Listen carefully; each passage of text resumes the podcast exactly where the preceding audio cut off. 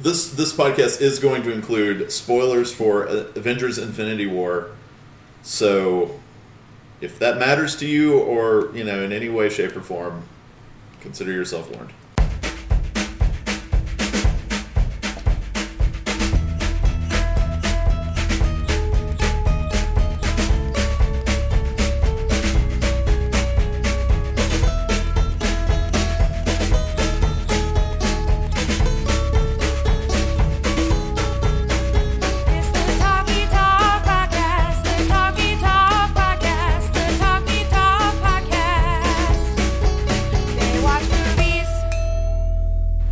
Welcome to Talkie Talk, the podcast from MediaBias.com. Joining me today is Brent Hello, and Kelly. Hello. She's back. I'm so excited. Um, we are Sans TJ. He's busy at a wedding in Louisiana. And we are short of David. He is busy at his house with Louisiana. No, with his baby. Um, Who is named TJ's doing field research for True Blood. yes, he's doing. He's on assignment. Yeah, we've we've tried to make that joke so many times, and none of the people at the table ever laugh at it.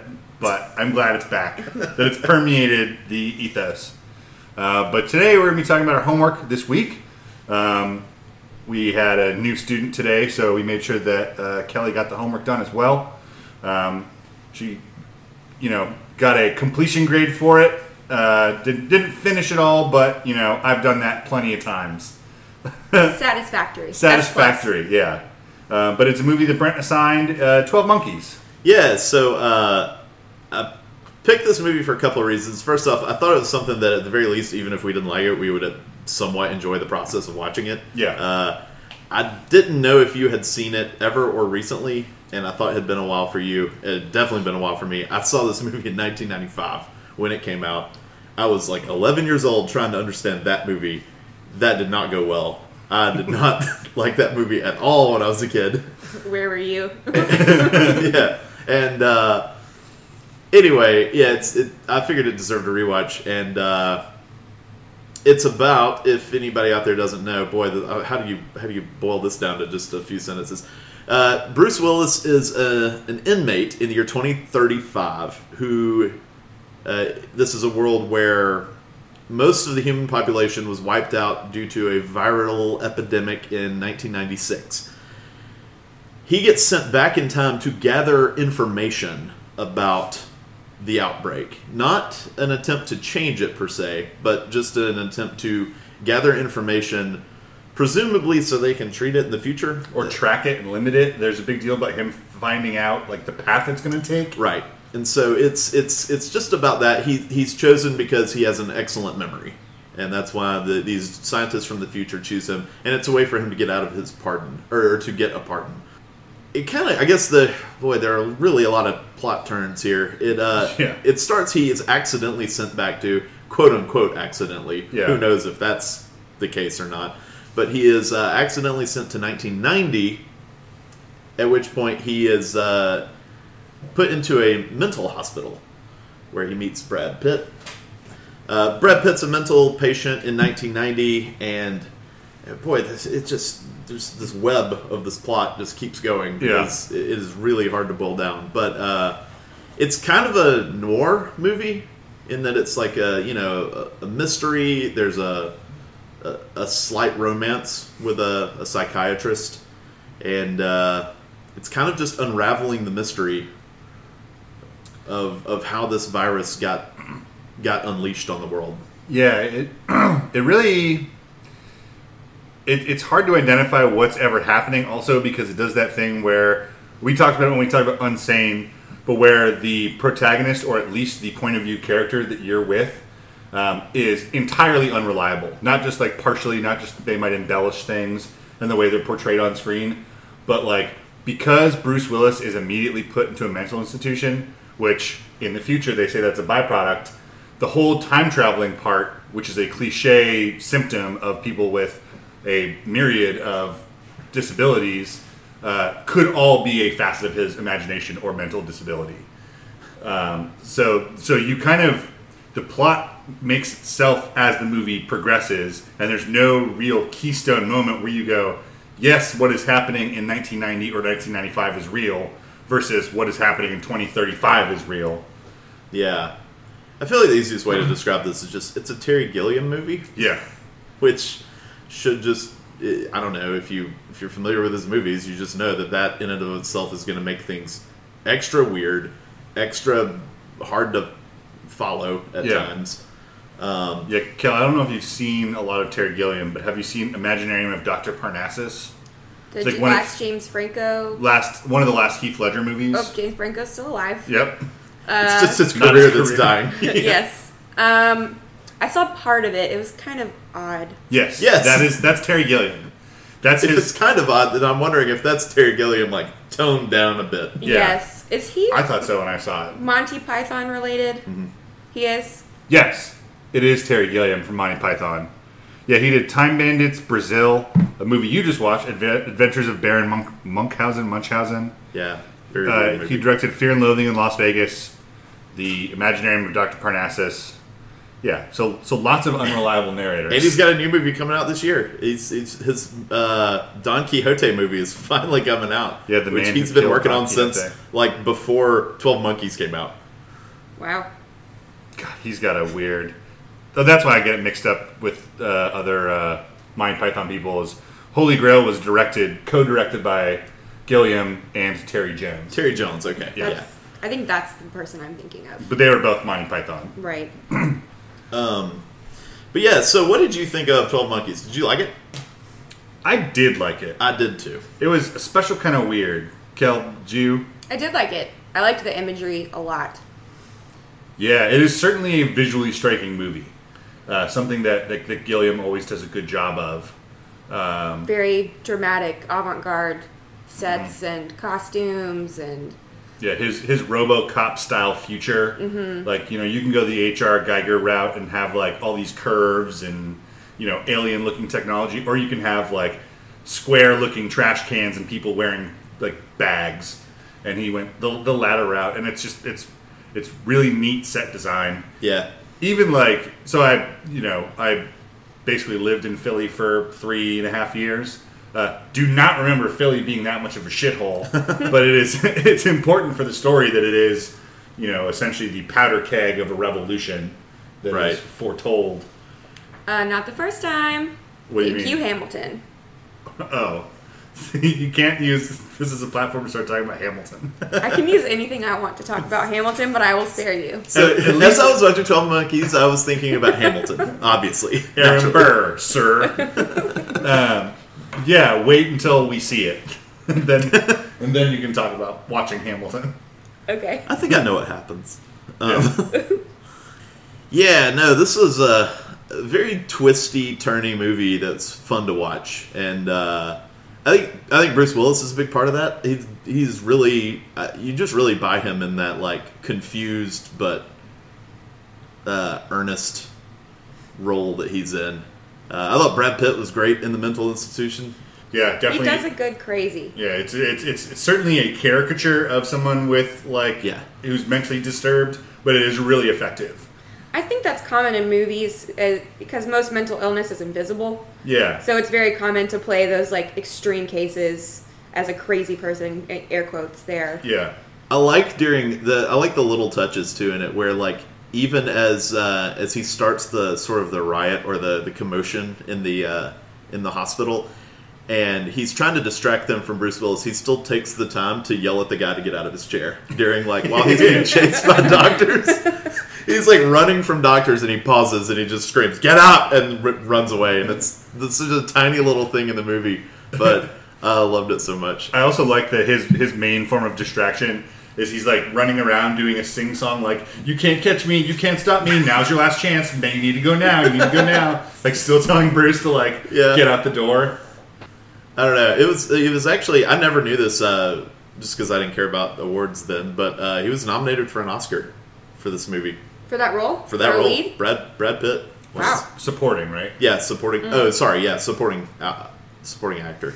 Yeah, and Brent was telling us in a break, uh, he was nominated against Kevin Spacey, who was nominated for Seven. The other, No, Oh. Usual Suspects Usual came out the same year. So Oh, wow. so two people from Seven battled against each other for the best actor or best supporting actor. Neither one for seven. Boy, it, it, like I said, it's hard to talk about the plot. Uh, was there anything that you didn't like about Twelve Monkeys that just didn't work for you? Because I have one thing. I have no idea what the point of that guy who kept calling him Bob the whole movie was, Yeah, I other than to maybe tell him the thing about teeth. Yeah, well, because well, it's it's always hard to say like why something's important to the plot of this movie when at the end of the movie you're not sure if anything that anyone did was either important or changed anything in the future, Right. Or was all predestined and going to happen anyway. This is like could be a very nihilist movie. Yeah, like nothing we do matters. because that guy who called him Bob told him to take his teeth out. Then later, when they're in the uh, thirty-five dollar an hour motel, like the the prostitute shack, uh, the Globe, which is a really nice place in Philly. It's in downtown Philly. Nice. You should check it out. Lots of support your local arts. Um, he takes his teeth out when they get assaulted by that pimp. Uh, uses his switchblade to do it, and then later on, when his cellmate talks to him, he goes, "Why'd you take your teeth out, man?" Like, Yeah. so it's like maybe it's important for that, but I also just think it's like it's it's it's color for Madeleine Stowe's character, the psychiatrist, to prove that there is credence to what Bruce Willis is talking about. Because that to me is like the most important journey. Is you know Madeleine Stowe halfway through the movie has a presentation she's giving. This is Bruce Willis' second time in the past. It's 1996 now, a year before the outbreak, and she talks about the biblical story of Cassandra and the Cassandra complex. I forget what it's called, but it's basically the story of a woman who came from the future or who knew what would happen in the future, like prophesied it, and everyone treating them as crazy. And that's you know that's Bruce Willis's charge is he has that Cassandra complex or syndrome, and so for me the easiest to follow plot line is Madeleine Stowe's gradual understanding that Bruce Willis is telling the truth, or some form of the truth, a truth that is true to him. Um, and so the Bob, the guy who calls him Bob, who I'm just going to call Bob now, Yeah. he keeps telling things to Bruce Willis with Madeleine Stowe's character around. Does psychiatrist get a name? I know that the other Yeah, one of someone else on the panel uses her name like once. Oh, uh, uh, uh, Railly is her last name because they talk about it on the news. Um, but anyway, uh, she is basically a, a third party to, to the brief conversations that Bob tells Bruce Willis, and like slowly they start becoming extra proof that it's all happening. So do you think that that's her role in the movie for us is for us to see a sane person accepting his story because and also do you like that because I I wondered because I wonder if the movie would be even more interesting if there was a third possibility of just Bruce Willis being legit crazy. The whole movie. Yeah, I mean, I it's it's it's hard to play armchair screenwriter when the movie is so like ambiguous to begin with. Right. That I don't know if I'd be comfortable with a third out. Well, and this it's not definitive that she isn't also going a little crazy. True. Uh, that could be another possibility. She's not necessarily saying we think she is because she's a psychiatrist, but everybody has the capacity to lose their mind. yeah. Um, Especially think- when faced with the unbelievable. Right. And then she herself getting a bit of that Cassandra complex. Right. That like now when she's telling other people that like what he's talking about is actually happening, you know, she has that senior psychologist from the panel at the institution telling her like you're being ridiculous. Right. And the detective, played by surprise Christopher Meloni, Yeah, Chris Meloni uh, popping up in this. full head of hair. Kelly remarked that he looks way better without hair. He really does. It looked like it was glued to his head. So this is 95. That hair's gone in like two or three years. Yeah. It's completely gone. By the time uh, Oz choice. rolled around. 97. Yeah. But yeah, I liked her. I think it was a good foil. It's it's to me like the revelations happen with her as as fast as they happen with the audience, with the one exception being her graffitiing the side of that building. Uh, because we have, you know, the dramatic irony, the foreknowledge that that's one of the images that the future board shows Bruce Willis and says, keep an eye out for these hallmarks of where the plague is starting. and she's actually the one responsible for creating that.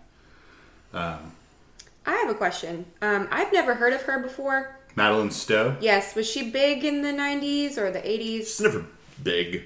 Okay. Um, I was curious about that. she's in a uh, she's in an ABC series or was uh, called Revenge. Oh, That was pretty big. That was re- relatively recent. Yeah, but that, I think that that marked sort of a comeback for her Okay. in, in a way. And I'm gonna do the thing that I know that Brent loves doing, playing with his wife. Cassandra, uh, TJ loves playing with his partner, and I like playing with you, which is looking at an actor or director's filmography and picking not the thing they're best known for, but the thing that I think you most likely know them from. knowing, That's so hard with me. yeah, knowing your weird proclivity with uh, movies, and oof, Madeleine Stowe's career is not good for this. Yeah. yes, she was Cora in Last of the Mohicans. Oh, yay! Yeah. Oh, that's right. Yeah, yeah, yeah. She wasn't last of the Mohicans. Uh, and then she has been in a lot of TV, a lot of TV movies actually. Mm-hmm. Anyway, I need to look at this. Oh shit, she's in the so like this is not not news, but they also have made and are continuing to make a Twelve Monkeys TV show. On what network?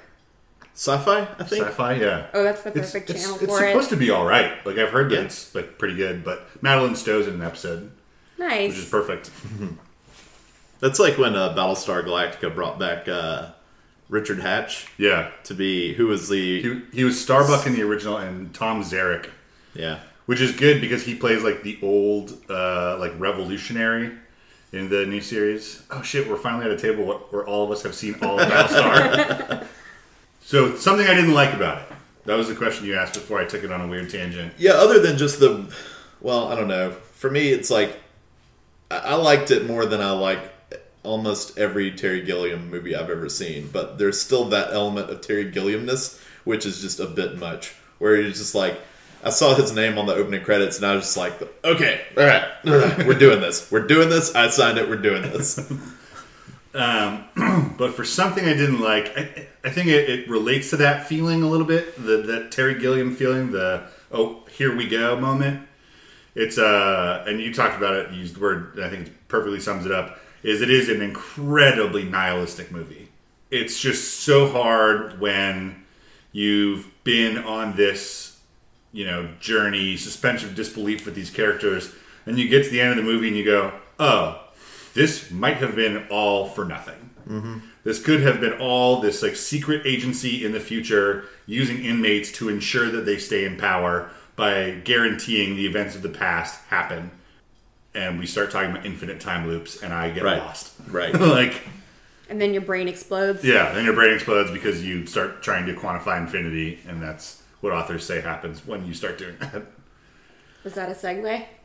It can be, or you can talk about something you Let's didn't say like. there's another That nihilistic movie that uh, we, we can talk about here in a bit. Yeah. and we're going to. But um, before we wrap up on Twelve Monkeys, the ending, which uh, Kelly didn't see, but you you've you've been told the ending, and uh, so Bruce Willis has these visions throughout the movie. His character has these visions throughout the movie, flashbacks to when he was a kid, and he remembers seeing a man shot in an airport and uh, it turns out that that person is him. He Right. he witnessed his own death. I know, That doesn't play well on audio. right? This is for you two. Yeah. the, the mind the mind blown. um, yeah, the uh, he witnessed his own death. He then uh, the actual perpetrator. So so for much of the movie, Brad Pitt's character is a, is a red herring of sorts, and uh, David Morse plays a scientist who works for Brad Pitt's father, played by Christopher Plummer, also in a weirdly small role. Yeah. but um, And so young. Yeah. He looks so different. yeah, It's kind of alarming. Christopher Plummer aged 50 years in 20 years. He really did. yeah. He doesn't look bad for his age, but No. I was just like, whoa, I can see his face. Behind all those liver spots. Those wrinkles. Yeah, so uh, David Morse is uh, apparently a, an apocalypse nut job who uh, is is really the one who's responsible for the virus outbreak, and uh, he makes it onto an airplane after releasing a vial of the uh, virus at the Philadelphia airport and uh, gets onto an airplane, sits down, and you see one of the scientists who sent Bruce Willis back in time sitting next to him on the plane, and they're just making chit chat. And she remarks that she's in insurance. And you see a few other scientists as well, right? From Yeah, in, in like the outro. and so it's left with a very ambiguous ending. You can certain I think that I think I lean more towards the nihilistic ending as well. More of just like they sent him back to ensure that it happened. It's weirdly I mean it is weird though that they sent him back because it seems like he it would have just been way easier to make it happen without Bruce Willis almost interfering. Right. But okay. So brief. So wait, but they Yeah. need him to plant the seed. yes, That's what it is. because they need him to plant the seed because that's how it's always happened. Right. Which is where this gets difficult to talk about. Yeah. because Brad, Oh, right. because because Brad Pitt's character had to inspire them to send Bruce Willis back in time to lead them to be distracted by it and to get Bruce Willis in the airport to let him through security because he gets stopped by security with the vials of the virus but you know the commotion that Bruce Willis causes lets David Morse through Right. so, but then, but for Bruce Willis's intervening, it never would have happened and gotten to that future. So we're left with this capsule time loop Yeah. that this It's really group. simple to understand. I don't see why we're having so much trouble with it. So So yeah, Yeah. okay, you're right. Yeah, that's the the key was he had to go plant that in like with Brad Pitt back in 1990. Yes. who like mentioned it to his father probably. yes, Okay, um, yeah. So they do. So yeah, I, I'm kind of I lean more towards that that option at the end, that interpretation, which is they all made sure that the virus happened. There is it is a possibility though that he really was working to try to stop the virus and that the scientist at the end is on that plane to personally stop David Morse from from getting somewhere else. yep, Um, So there is a, an optimistic option if you want that option, but that's uh it's such a I do. Because I'm really sick of scientists being portrayed as these madmen. I feel like we get a really bad rap in movies. We're Well- always crazy. Well, here's here's a third interpretation.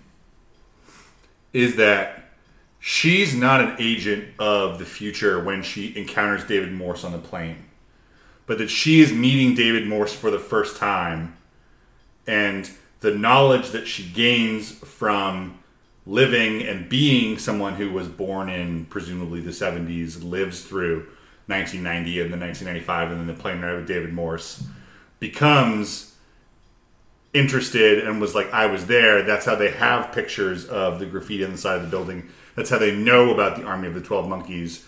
The same way that Bruce Willis knows about the kid in the barn who didn't actually fall down the well.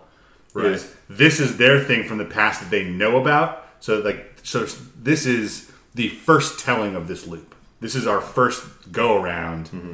And How would she survive though? Wasn't the mortality rate like 98% for the ninety nine percent? yeah. But I mean, I don't know because because David Morse at least survives long enough to go to. They list off all the cities he goes to, and it's basically every major population center in the world. What's funny is a lot of the cities are on the the game board for the game uh, Pandemic. pandemic. Yes. They're mentioning like Karachi Yeah. and Tehran and a few others in the movie. Well, all of those cities are cited by the CDC. Like that's a studied thing. It's pretty established. Like it's not hard to find out where you need to go to get encounter the most people. Vector points, basically. yeah, Yeah, it's like an epidemiological fact. yeah.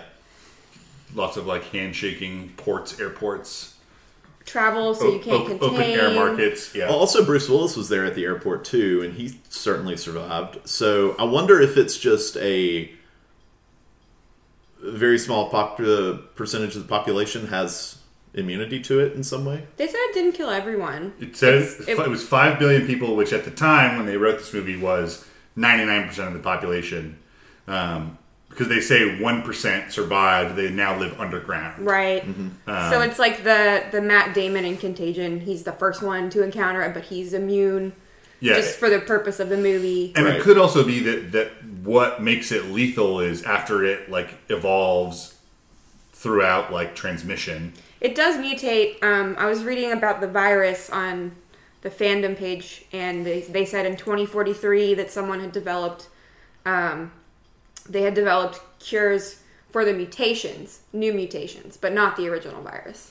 I wonder if that that's ahead of this movie. I wonder if that's from the TV show. I think it might be. So I wonder if the TV show is not a retelling as much as it is just like Continuation. a, a continuation. Right. And I would love to see what their because if they talk about Do they name the virus in the movie? no, No. Yeah, it's named, so I, that has to be from the from the TV show. Also, this is it's based off a book, I think. No, it's based on a well, okay. Short, it's short film. It's a short film, but that short film I was reading about is only about uh, people tormented because they have seen visions of their own death.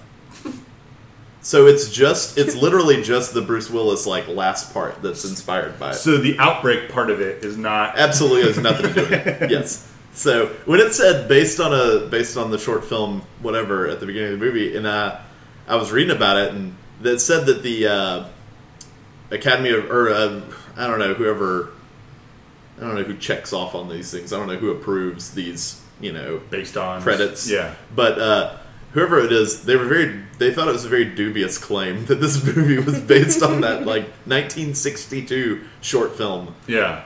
Um, of course, that would be the most. I mean, again, Terry Gilliam. What are you gonna? do? Yeah. Although, granted, though, it's he. Did, I don't think he wrote the movie. I think it's two people co-wrote the movie, based It, on. it, yeah, it was two different people. So, but I, it's definitely. I thought it. Was, I I enjoyed it. I thought I was kind of dreading it. I knew it was over two hours, and once I knew Terry Gilliam, I I think it's just because I'd recently seen The Adventures of Baron Munchausen. and Yeah.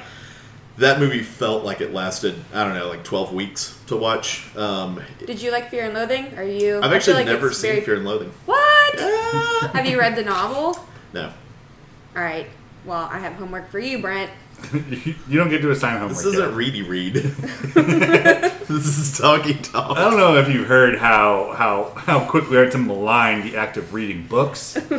Also, it's, in particular, though, we have one listener out there I know who she is just waiting for us to open the door for books to come into this. Oh man, Katie. Yes, and so we we have we got to keep that locked tight. I think Katie could have her own podcast about books, She- and she could put it out twice a week. she reads through. Yeah, she reads like I feel like a half dozen books a week. Yeah. yeah, she's always reading. Yeah, That's why she's so smart. Maybe she can explain the time loops to us. but yeah. So first, let's talk. Let's talk in uh, ambiguous movie endings. Are there any other movies that come to mind where you have that option, sort of, at the end? I think the most. Ambiguous. I think the most obvious one is Inception. Yeah. Yeah. That was a big uh, like water cooler discussion movie. I think there. I think people have gone back and studied the frames and whatnot, and they have they have deduced that there is actually an answer, I don't care. but I want to know the answer. I have my answer. but it's uh, what's your answer? He's So my answer is like my answer is the cop out answer, which I think is the one that the that the film is supposed to lead you towards, which is that it doesn't matter if the top fell or not. it doesn't matter because he's happy. He's happy, whether it's constructed reality or it's real reality. He's happy. He's finally found peace. The artistic statement that the that scene is making. I think, and I think that's that's what Nolan is going for. yeah, Um, I agree. but I, I, I have heard people say, no, it definitely fell. But you know, Well, actually, they I don't don't. they don't use. It's not. It has. It apparently doesn't have to do with the top. It has to do with some other evidence in some way, shape, or is it not seeing the children's faces when he goes and sees them, and them repeating lines that were previously said? I think maybe it's something like. But no, the, the evidence is that it's real. Okay. So, but uh, that's according to I don't know. Probably someone on Reddit figured this. out. That's where I just assume most of these theories first come out. Yeah, if you go to the subreddit, I think it's called Film Theories. Uh, it's, you can go down a rabbit hole. um, some of them are amazing, like the Jar Jar Binks Sith Lord theory from Reddit, which is, I think, Reddit's greatest contribution to society. Is that theory is amazing. I think it's the only acceptable answer for Jar Jar Binks. It makes him watchable. It does. And they do. Sh- there's clips on Reddit of people doing video from like that old drunken monkey, whatever it's Oh, yeah. Called, The uh, fighting kung style. fu style. I'm, I don't know if it's kung fu, but the martial art, Yeah. and it's it actually on. makes a lot of sense. Uh, Except the contravening point that George Lucas said kids will love Jar Jar Binks. That he's his his La, sense la, of la, humor la, la, is la, la. I don't. I don't want to get too far down the Star Wars rabbit hole here because we could definitely do that. especially Uh, not for me sitting with you two here. Yeah. I do not want to spend But time my on that. favorite thing. Have you ever seen the like the? It's like like a thirty minute documentary. It's on YouTube. It's about like it's filming, it, showing Lucas through the process of making Phantom Menace, and he's. They have a shot of him at the first screening for producers and whatnot of the movie, this first cut of the movie, and uh, he looks looks to the camera and he's like, "You know, this Jar Jar thing really may not work, but I hope it does." He's like, this could be a this could be a colossal mistake, but we'll see. um, but no, are there any other ambiguous endings that come to mind for? I'm trying to think about ambiguous endings. Before we get to maybe nihilist endings, Yeah, and, I, and I'm trying to I'm trying to get out of my head of movies about like time travel or alternate realities, but that's kind of where those ambiguous movies live. Uh, we talked about Unsane recently. Uh, the only ambiguity that's left at the end of that movie. Uh, Brent, did you end up seeing Unsane? no, but you go ahead. But it's it's it, the, the the question that remains is, is is is the one that is asked in the beginning is is Claire Foy's character actually losing her mind? Is she supplanting other people's faces with that of her stalker, um, and kind of unfairly attacking or thinking the world is attacking her? Um, but that's that's that's just one off the dome I've seen recently. Yeah, I, I can't think of many movies with ambiguous endings. I'm looking at these lists and it, I don't agree with some of them. What are on the list? Uh, Drive was one. Uh, most of these I haven't seen. Drive. I don't remember the ending well enough to. Barton Fink, Well, uh, Birdman. Oh, Birdman's an interesting one. Yeah. I think it's the same thing with Inception, though. It doesn't really matter. It's not the point of the story. it's also hard to kind of pinpoint what the point of the story in Birdman is. That's a good point. Yeah, I, I have that, that's why I have a hard time with this. I mean, there's there's lists of like cliffhanger movies, which which is like another aspect of it, Right. but it's not really what Twelve Monkeys is doing. Like Inception, I think is on that line of being a cliffhanger or ambiguous, but I think it's definitely on the ambiguous camp. Um, Uh, I feel like the newer Alien movies tend to end like that, where you don't know if anyone really makes it out, because they never end cleanly. I know in that last Alien Covenant movie, we don't really know what happens to her. I Is saw it- am I that right listed. that? So I haven't seen that movie yet, but I saw that listed on a list of uh, movies where the bad guy wins. So I don't know if the does the I don't remember. We saw it at the drive-in, so it's kind of hard to follow the a yeah, movie like that. Right, right. Well, it's it's also it's also hard for me, and we were talking about this a little bit. Is that I see on a lot of lists of movies with ambiguous endings and movies with X endings, a lot of movies that are one part in a series. Um, right. so, like the second Matrix movie, Matrix Revolutions, no, Matrix Reloaded. Reloaded is the second- Reloaded. Yeah. uh, that's listed as an ambiguous ending, but it's also ambiguous until the Matrix Revolutions. Right. It's also not really an ending ending. Yeah. Well, we can jump into the next line here, which is uh, Twelve Monkeys does kind of segue us into this, which is uh, it, it. At least what we think the most likely interpretation of the ending is is one of uh, it's a nihilist ending, and uh, it reminds me of a nihilist movie I saw in the theater recently Yeah. to an extent. Uh, Avengers: Infinity War, which is uh, something we've all seen all three of us have seen Avengers: Infinity War. We're all fairly big Marvel fans. Uh, I, I mean, I'm sure some people would declassify me as a Marvel fan because I haven't seen like one Thor movie, but Whatever. Yeah, You're not missing much. it's the Dark World. I haven't seen the Dark World. I think that's the only Marvel movie I haven't seen. All, all that means is that you don't really know the origin of the Tesseract, which who cares? like, Yeah, I- I can't think of anything in that movie that's really important. And I it really- wasn't the greatest movie. I really don't feel like I've ever missed out on any plot line. Like there's uh, somebody told I think TJ told me he said the only thing you need to know is that that's the movie where Loki sometimes becomes it, it shows that Loki can be a good guy Yeah. and that's it. Um, Oh, that's also the movie that shows that Odin is no longer in Valhalla okay, gotcha. and okay, in Asgard anymore. Is that he's kind of like somewhere else. Um, because- missing and that's Because at the end, because at the beginning of Thor Ragnarok, it's Loki playing Odin. right. Yeah. so. Uh, so what y'all think of Infinity War? Well, I, I will start by saying that when TJ and I did our prediction cast, we were not only wrong about the people who died, in that uh, people died who we didn't say, but pretty much everyone who we said was going to die is alive. Yeah. Well, I, y'all, one of y'all called Vision. Yes. Well, Vision Vision is also the most likely to die given the story of, about the Infinity Stones. Vision was our easiest. Yeah. He was our our our you know lead off batter. It would have been weird if he didn't die. Yeah, that's baseball. It would have been a surprise, I think. Yeah. Um, but but more to your point, uh, I did really like it, um, and I also have a hard time being fully convinced that Thanos is a true bad guy. But he definitely, the film ends and he has triumphed Yes. over the the heroes in the film. Oh yeah, yeah. It's. uh I don't know. What about you, Kel? Did you like it? I loved it. Yeah, I thought it was incredibly entertaining. I think it, it it nailed the aspect of Avengers that you that's most important to nail, which is put put different heroes into a sandbox and let them play. Yeah, And I think that was a lot of fun in the movie. I Um, love. Who was your favorite uh, group?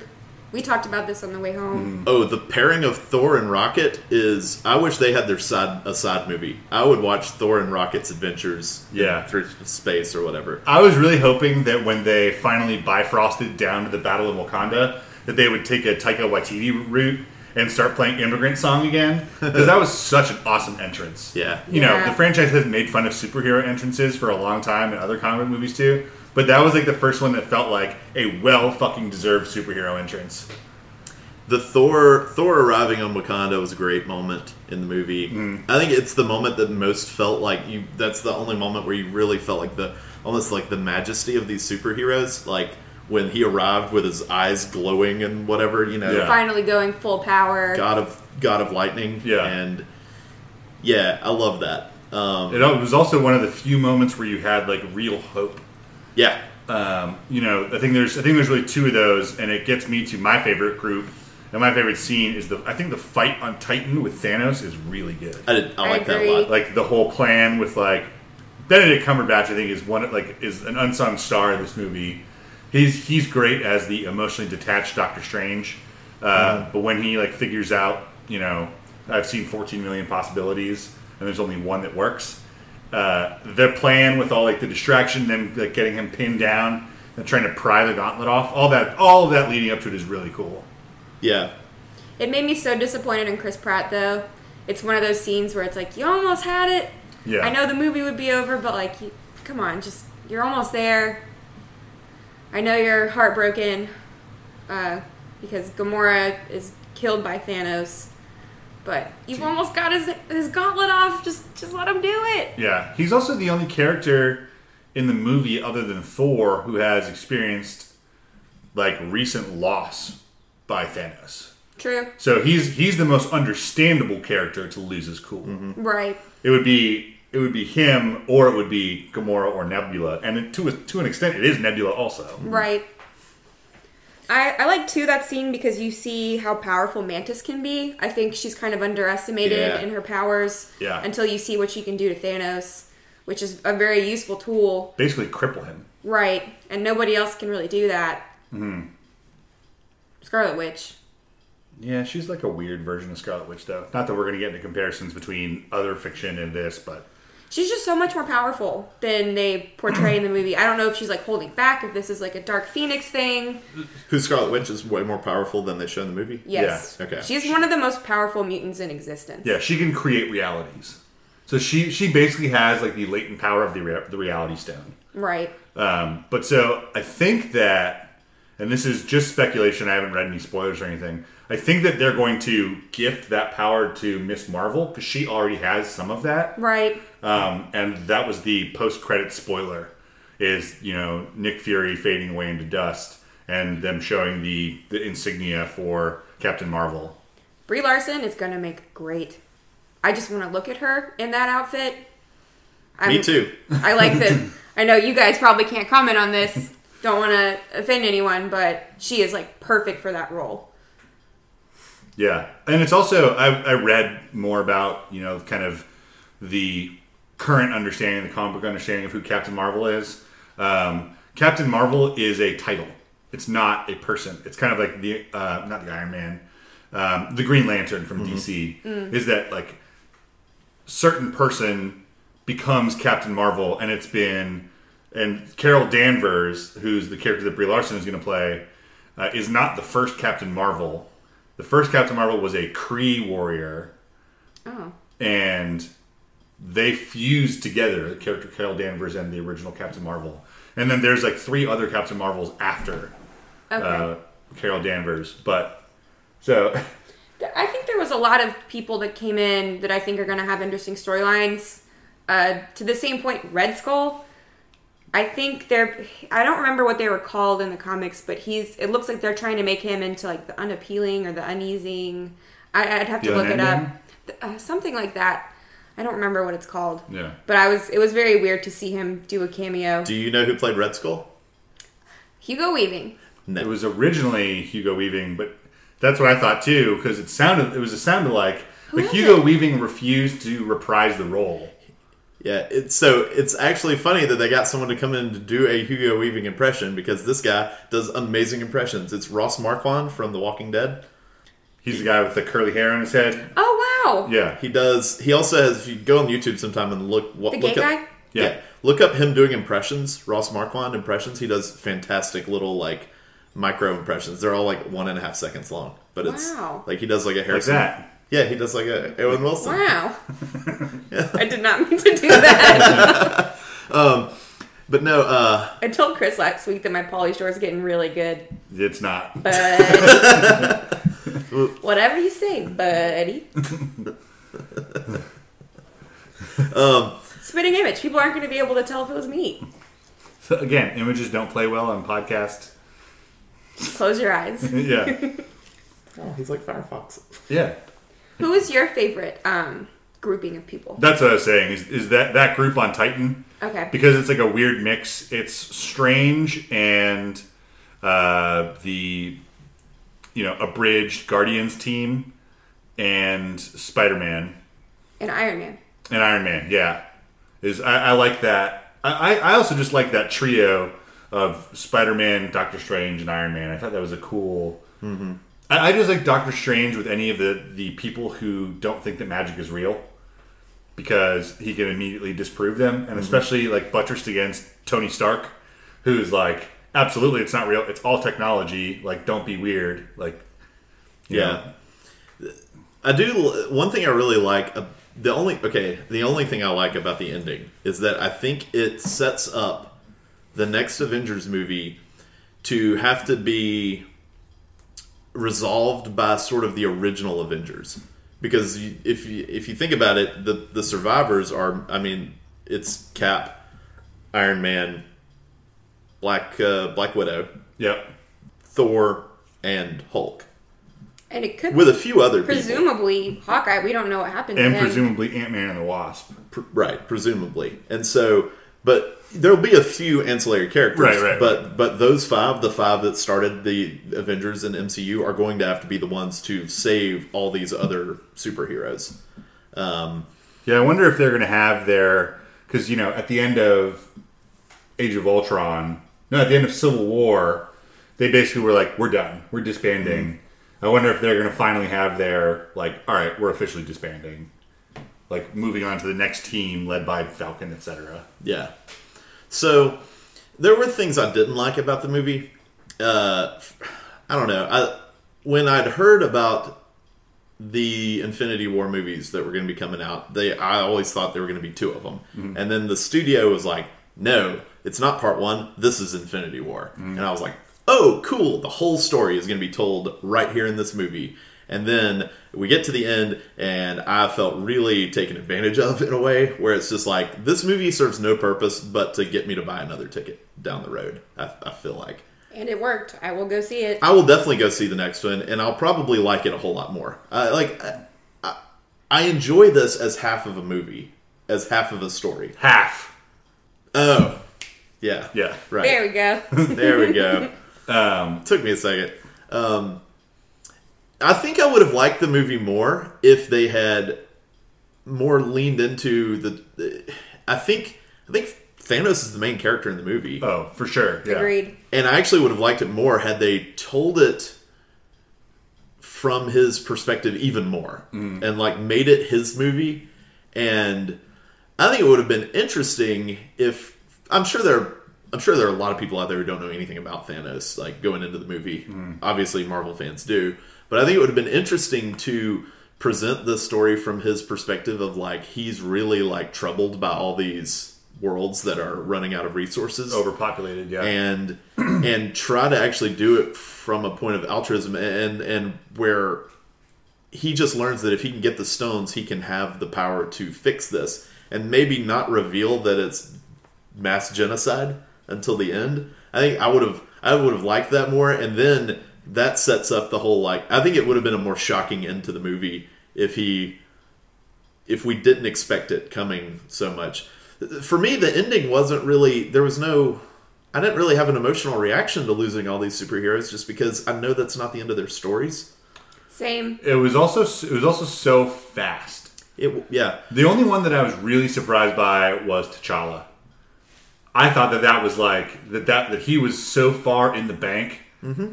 That that he would not be one of the people who who fades away. I, I completely agree, and that's why the, when he did fade away, I was like, oh, I don't have to care about this. Like Right. this is just going to be. I just have to wait a year to see the resolution of this, Right. Because it's not nothing. I'm sure. I'm sure events of this movie will have an effect down the road in some way, shape, or form. But all this is telling me is that everything I'm seeing now is reversible in some way. Yeah, I, I I also I want to I want to go back to one of the points you made uh, that the studio you think took advantage of you uh, in not saying that there was going to be a part two that this was the Infinity War. Yeah. I think this is the Infinity War, and I think that that there's a winner and it's Thanos. You think Thanos is? The Infinity War is over, and now it's it's up to you know them trying to reverse it, but the war is over.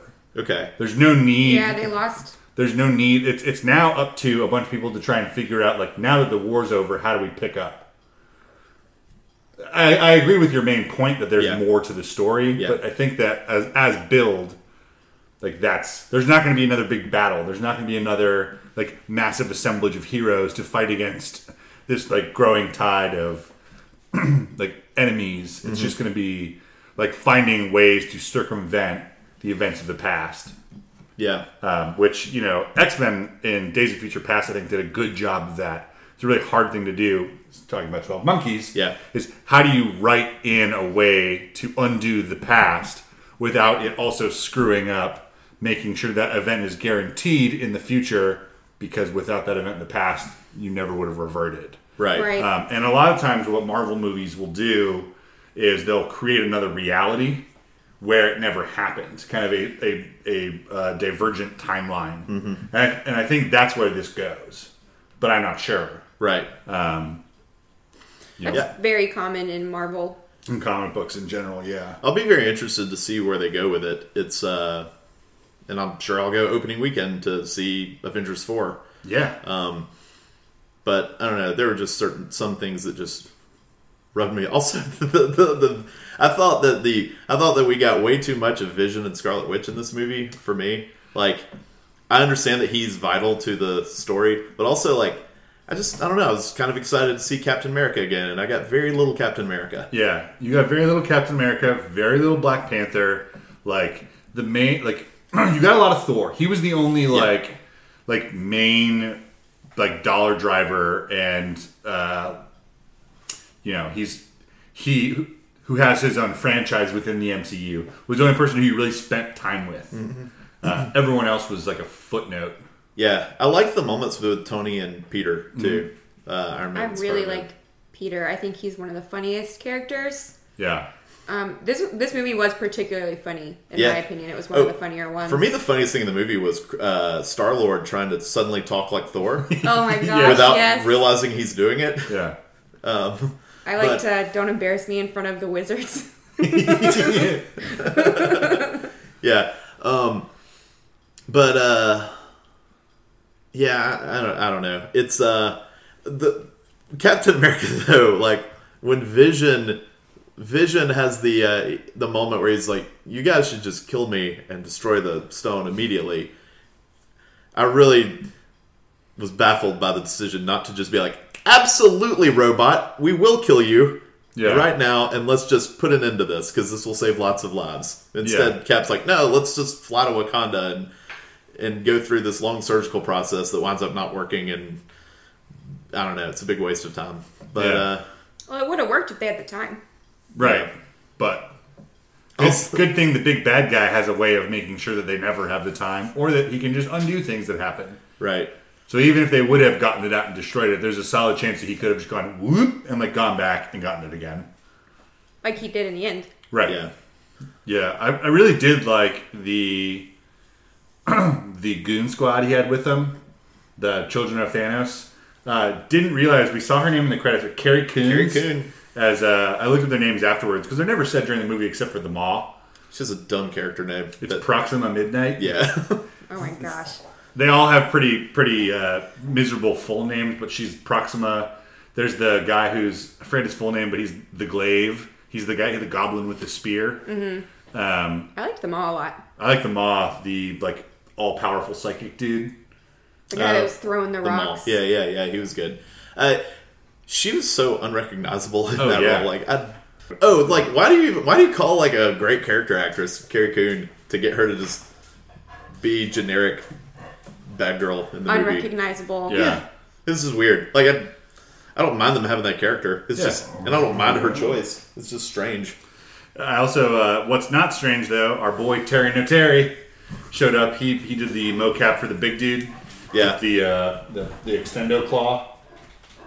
Uh, but yeah, no, it's uh, I had mixed feelings about the movie just from like the way that it just left me like not that concerned about losing, I guess, and Feels temporary. it feels very temporary. And I feel like it's a movie that five years from now is not going to be one that really stands on its own that well. It's just going to be like uh, I don't know, we- weirdly even in a way that like One of the Hobbit movies. yeah, It feels it feels like a two towers esque bottleneck. The like we've spent ten years introducing you to these characters, and here's here's the penultimate step to their career, and you'll you'll see what happens. But like as far as that like that that that bridge, it's like the first two acts of a five act play, Right. sort of. Yes. is what it feels like. Where you've you've we're at intermission is all. And th- that's the thing that's is stuck with me is that I don't even know how much these first two acts are going to affect the finality of the final act. yeah, But we'll we'll see. That's Um, it's it's something that they've str- they've distanced themselves from that like the X-Men movies are now cursed with is when you start introducing characters who can change reality are there ever any stakes right. like if you can introduce people who are effective at immediately killing or immediately reversing actions that happened then why does any of it matter Because they can also be killed.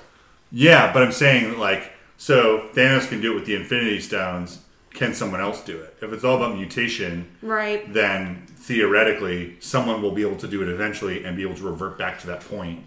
Someone with more knowledge of the stones. I don't think it's necessarily can can you create matter with the Infinity Gauntlet, or is it just like can you? I know you can bend reality, Yeah. and you can make people think something is real, but can you actually can he create like with with like the combo of power and I- I have no idea. okay, Well, It, the- it would be. I mean, it would make sense because that would be the only way that you could do that is with something that powerful. Well, I guess my question is: is somebody was Uh, I had a friend who was kind of bashing the bashing Thanos's motivations in the movie because they said he thinks he, I don't know if he knows the comics really well or if he's saying that he it's established in the movie, but he's saying that with the Infinity Gauntlet, Thanos should be able to create uh, the resources for all the planets. Oh, that's a good point. I don't I don't know if that's necessarily true. Also, that would the the comic part of the story is completely different than this. So people who compare it because it's about. Thanos, I read a little like Thanos is using them to like court death or something. yeah, because there's a personification of death um, who appears in the Neil Gaiman series uh, Sandman. oh, nice. Um, but she's a little, little little goth woman. Uh, but so yeah, so there's no comparison there. Okay. But I don't think He's that he also can. got the stones already yeah, in I- the comics. I don't think that he can create matter, and I also don't. Al- Also, if if I'm, I'm on Thanos' side, I'd also say that the more that he creates, the more will be consumed. There will always be resource scarcity. Right. Like, is is it's not about the supply; Right. it's about the mass consumption. Right. Why would you also reward people for, you know, over overspending Yeah. Yeah, no, I, I agree, and I, I definitely don't think it's established in the movie that uh, that the Gauntlet has that kind of power. Yeah. but still, or that maybe he doesn't know how to use it. Right, because they, they do kind of mention that he's figuring out how to use it because But there's no manual for it. because because there's there's a lot of what he does where he has to like kind of hold the, the gauntlet up for it to activate, and then the one gem that's being utilized glows, um, and then as the movie goes on, he doesn't ever have to like move his hand or articulate in any way. It just happens. I'm really excited that uh, Disney bought Sony because I'm really ready for them to bring more X Men. That's my favorite franchise Mm-hmm. out of the Marvel comics and just in general. And I That's not that's not X Men, isn't Sony? They're 20th Century Fox. oh uh, they I Spider knew Man that, is Sony. I knew that they bought whoever owns the rights to 20th all of Century the Fox, yeah. X Men because I'm I really want that in these Marvel movies. It'll- it's a missing it's a missing piece. I think. it will probably be the next generation because right now we're, we're at the end of phase four it's hard to keep track of. Yeah. which so the final so avengers 4 is the last movie in phase 4 which is all that they had planned for this like story arc of avengers movies. And then the mcu will go into their next i guess age or Yeah. whatever they call it. And that's when you're going to start seeing some inroads with x-men probably. But Sp- spider-man's still not a guaranteed thing because i don't know if you guys saw the trailer for venom but there is no any hint about other Marvel universes, and that's coming out in a, like a post Infinity War world. So presumably, if it was the same production company, they would mention it. But So- Sony's only licensing Spider-Man out.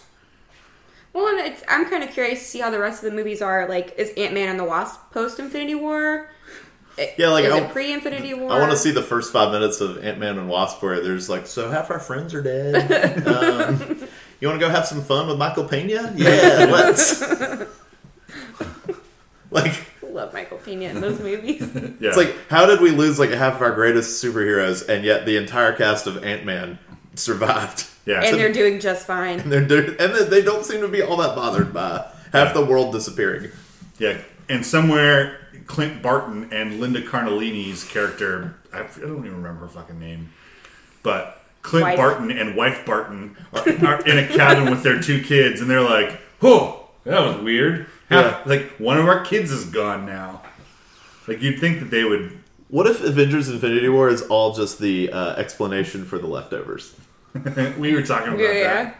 Yeah, Uh, I, I did think that it was nice in the post credits to see the cars wrecking, and Yeah. you know the actual aftermath, not just people disappearing, but you know people were driving cars when they disappeared and driving helicopters, and I think that that was a nice little touch in the Yeah. in the post film or post credit scene. that's true. That's something that those movies have always done a good job of, it, which is like uh, showing how the effects of these stories like uh, they matter to like regular people, like you know us or whatever, and the uh, that's why I don't know. Maybe it's a little detached when it's just like the the majority of the action. Even though I really like the fight on Titan, but again, It happens on Wakanda and Titan. the like- Wak- Wakanda, a hidden country or a hidden whatever, and Titan. So there's there was the early there was a fight at the beginning in New York, which was which was cool. yeah.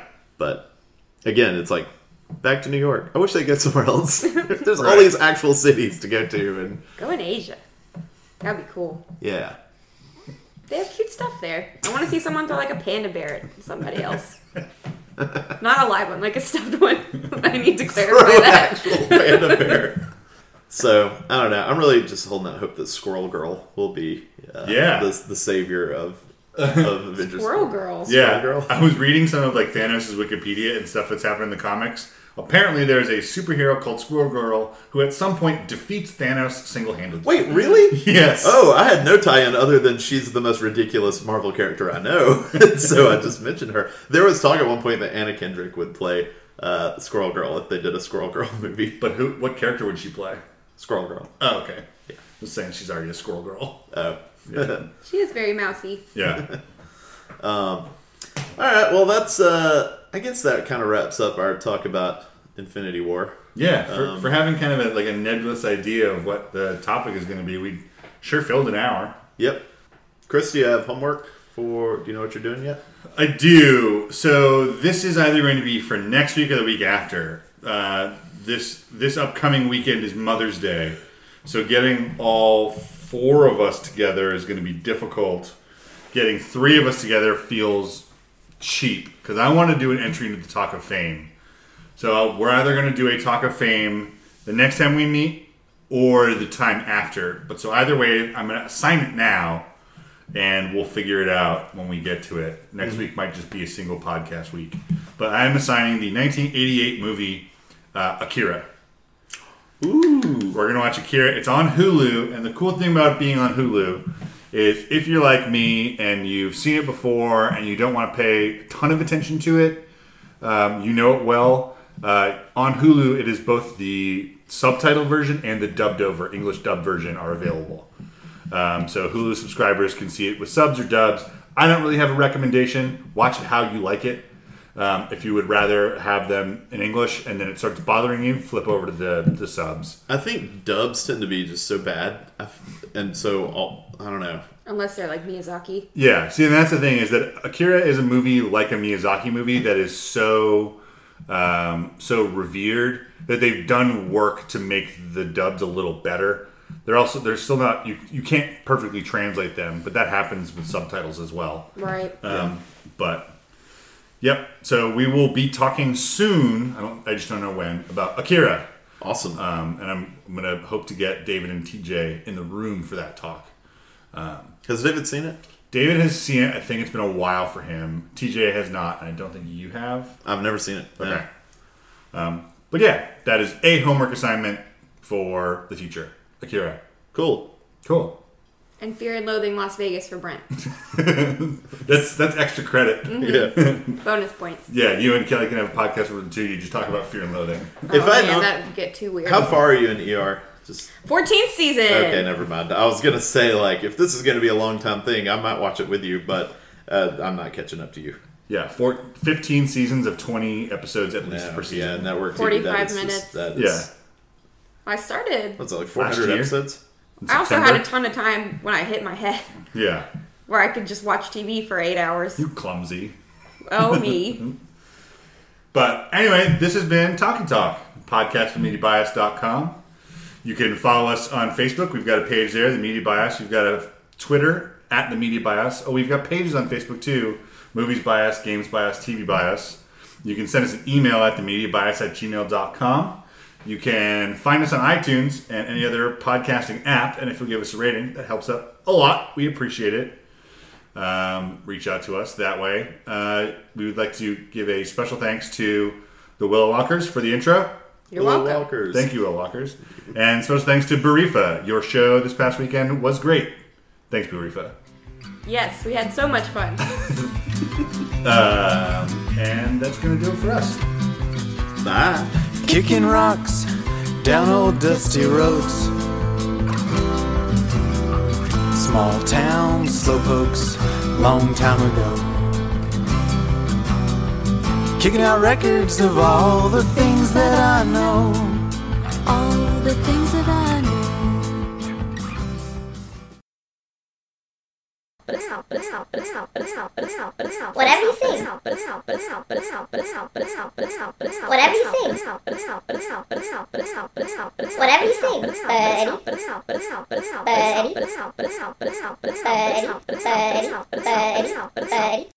but it's but but it's but it's but it's.